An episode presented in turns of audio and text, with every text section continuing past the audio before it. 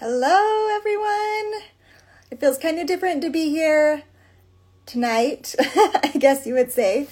So, we'll see how this goes, and I'm excited to be here and share Alyssa with you. um, I'm just waiting for people to hop on to join us. Wow, look at you guys hopping on. Super, super great. Okay, look at you, Alyssa. You just know what to do. Okay.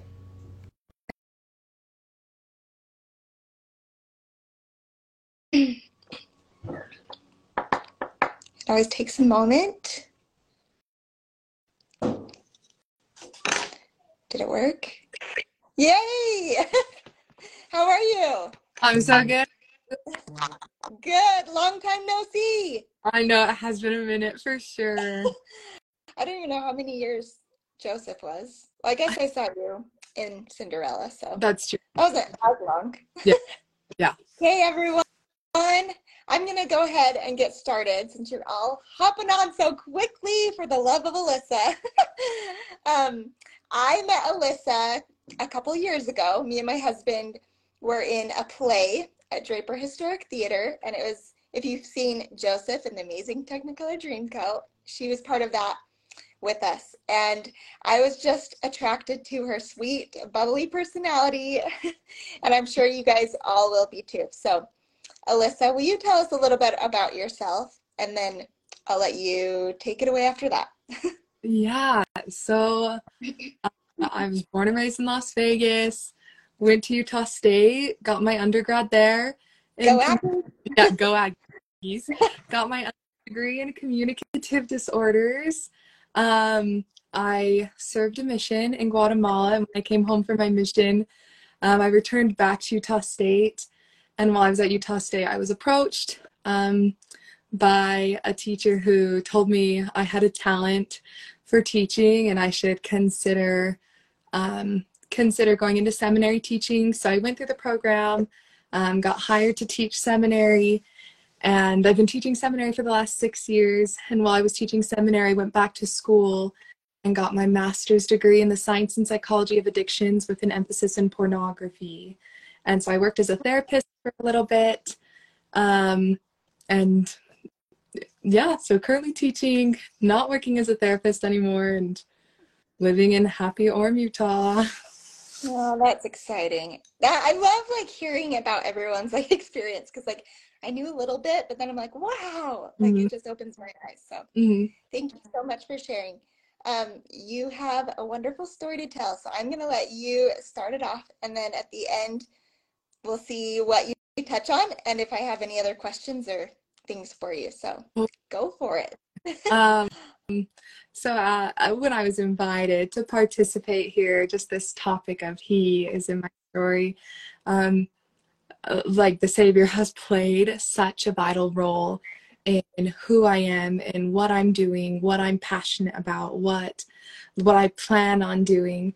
Um, and he's always been an integral part. I do think like most people, there have been times where um, maybe we've ebbed and flowed a little bit in regards to our relationship with with our God and with the Savior. Um, and, so I've sat in that space.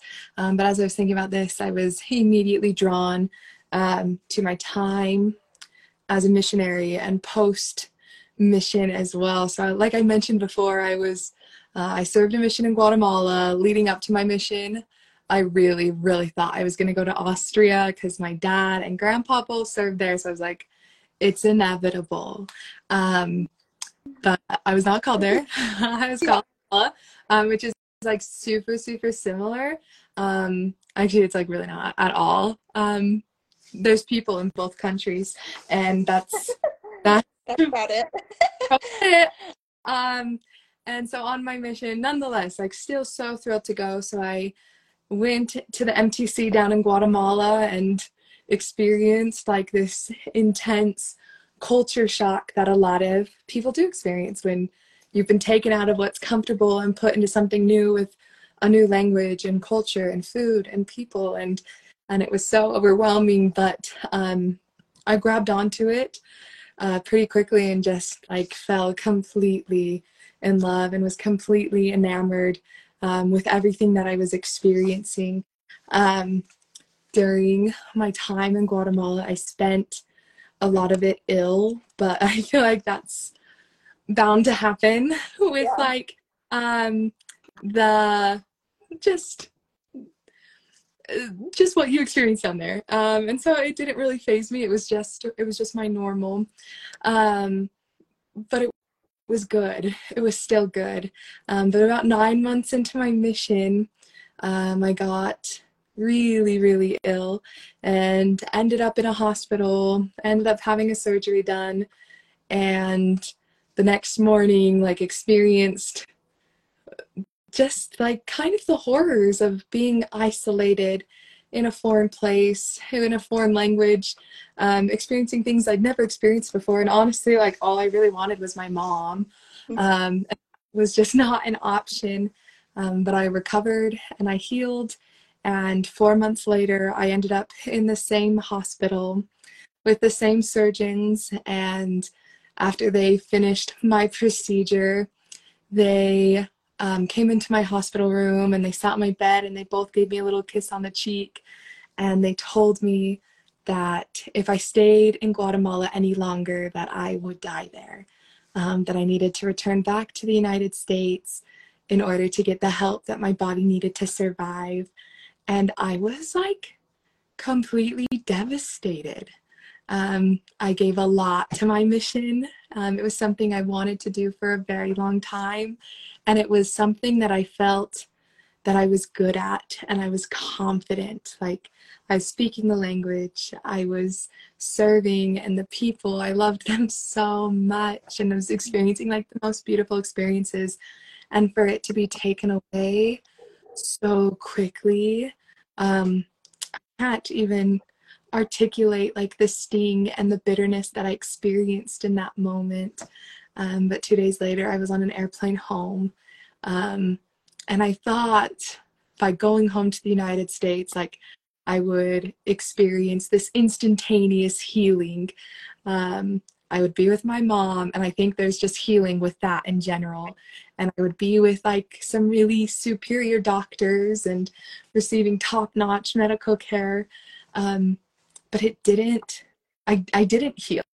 Like for a little bit i was getting worse both physically and um, at the time we weren't really addressing my mental health side of things. A few years after returning home i would be diagnosed with ptsd from what i experienced on my mission. Um, and there's a heaviness and a weight that comes with that. Uh, i remember one night going to bed and I just like I felt pathetic and I felt like a burden. Like my family was like tiptoeing around me. They were worried they would say something wrong or do something wrong and and it would like light me up and I, it's just not how I wanted to live and not how I wanted to exist. Um, and I realized that in those moments I was so bitter against my God. I was so bitter against a God who I would voluntarily give everything to. And I felt so abandoned, um, like completely forgotten and completely forsaken. Uh, and I was obviously, well, maybe not obviously, in the moment it wasn't obvious, um, but I was absolutely projecting uh, what I thought God should be doing for me. And I laid out perfect plans that I thought were perfect. Um, dear God, let me tell you how we can fix this problem. Uh, follow these like steps and we'll be like good to go. And none of the steps were followed. Um, in fact, like things were happening. I was like, this isn't in the plan. Um, but I was so so stuck on only one perspective that I wasn't maintaining this like eternal or this divine perspective, um, which wasn't allowing me to realize the different ways in which I was being healed. Um, I find it so, I find a lot of peace and a lot of refuge in the fact that the things that made me nervous and the things that stressed me out and the things that scared me um, didn't even touch the Savior. The Savior, by that, I mean like the Savior isn't afraid of the things that I'm afraid of. The Savior doesn't get stressed out with the things that stress me out. Like the Savior isn't intimidated by the things at that moment in time were intimidating to me and felt like I couldn't ever conquer. Um, so in that realization, I recognized that I was like trying to carry this solo. And there was no way that I could be successful in that when I'm navigating something with such godly weight, when I'm not that yet. I'm just like a completely average human. Um, so from that point on, I recognized the power and the atonement of the Savior and how I needed to more heavily lean into that and let go of my own ideas of how I should be healed and how things should be fixed, but rather trust in the greater plan. And and it took it took years. And and still like any other human like healing is a process. Um but i'm infinitely times better now than what i was. And i continue to like have difficult things come. Um but because of those experiences, I've learned to trust Jesus and recognize who my Jesus is. And I have a lot of gratitude and a lot of um, a lot of peace in recognizing the fact that Jesus is such an integral part of the everything. And when I can continually have the eyes to see that, I think of the man that was blind and the Savior, like, made some mud from the earth and put it in his eyes and told him to wash like the clay wash the earth from his eyes. Like as i continually am intentional about washing the clay from my eyes like i have the vision to see the savior in every aspect. And obviously again not perfect. I have to be intentional about removing that um, removing those um, so yeah that's those are my thoughts. Oh, i love how you said that he's just an integral part of everything you know? Mm-hmm. an integral part of your life but he's also an integral part of each piece you know of everyone's life. So so amazing. So i just like to take notes. If anyone notices like when people are telling their stories i'm like, like ooh ooh I'm a note taker, so don't mind if I'm looking away for a second. But oh my goodness, thank you so much for sharing. And what a mission experience, right? Mm-hmm. yeah, what? Yeah, there was someone on there like, uh, you almost died. and then you like brought that up. But like people on here like realize how amazing that actually was. If you could go back in time, like to yourself as a missionary, what is something that you would go back and tell yourself or if someone else was experiencing something similar on their mission that was um, maybe brought up to the means where they may need to go home or something what would you tell them or yourself? Um i think just continually being intentional intentional that's not a real word. It's a great one. Intentional intentional about involving like your God. Like, don't lean into your own intentions, but recognize and trust like this higher power that we have this beautiful connection with. Um, something that really resonated with me as I've studied um, addictions and compulsions is when people are beginning their journey of healing, um, one of the primary steps is figuring out what your higher power is, like mm-hmm. finding who your God is, because these things are not things that we can do alone.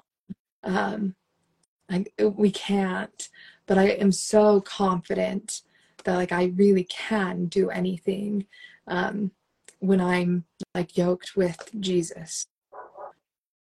Yeah, that's amazing.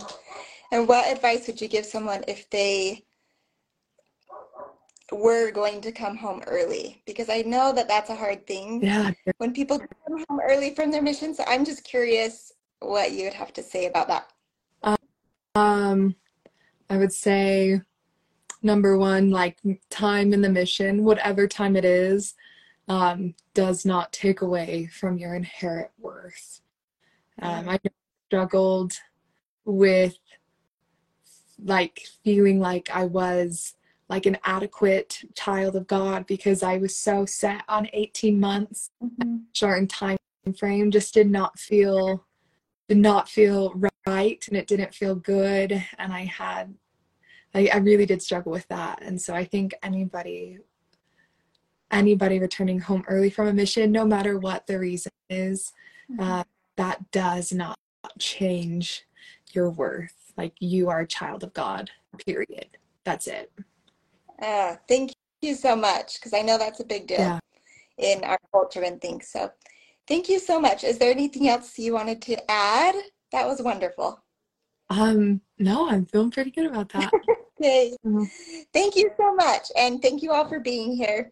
If you would like to follow along for more exciting stories to come, just today I posted like a list of people coming up this month because there were there was a couple people who were interested in knowing what was coming up and the times and stuff because they're not always the same.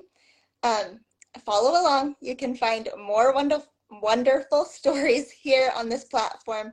And if anyone else is wanting to share their story or knows of anyone who wants to share part of their story because someone some people aren't willing to step up because they don't think it's that important, right? Mm. so if you know of someone, um, shoot me a DM and I will reach out to them for you mm. because I would love to know who you want to hear from. So, okay, thanks everyone for joining us. Hope to see you again soon, Alyssa. Thanks. Have a good thank you. Bye.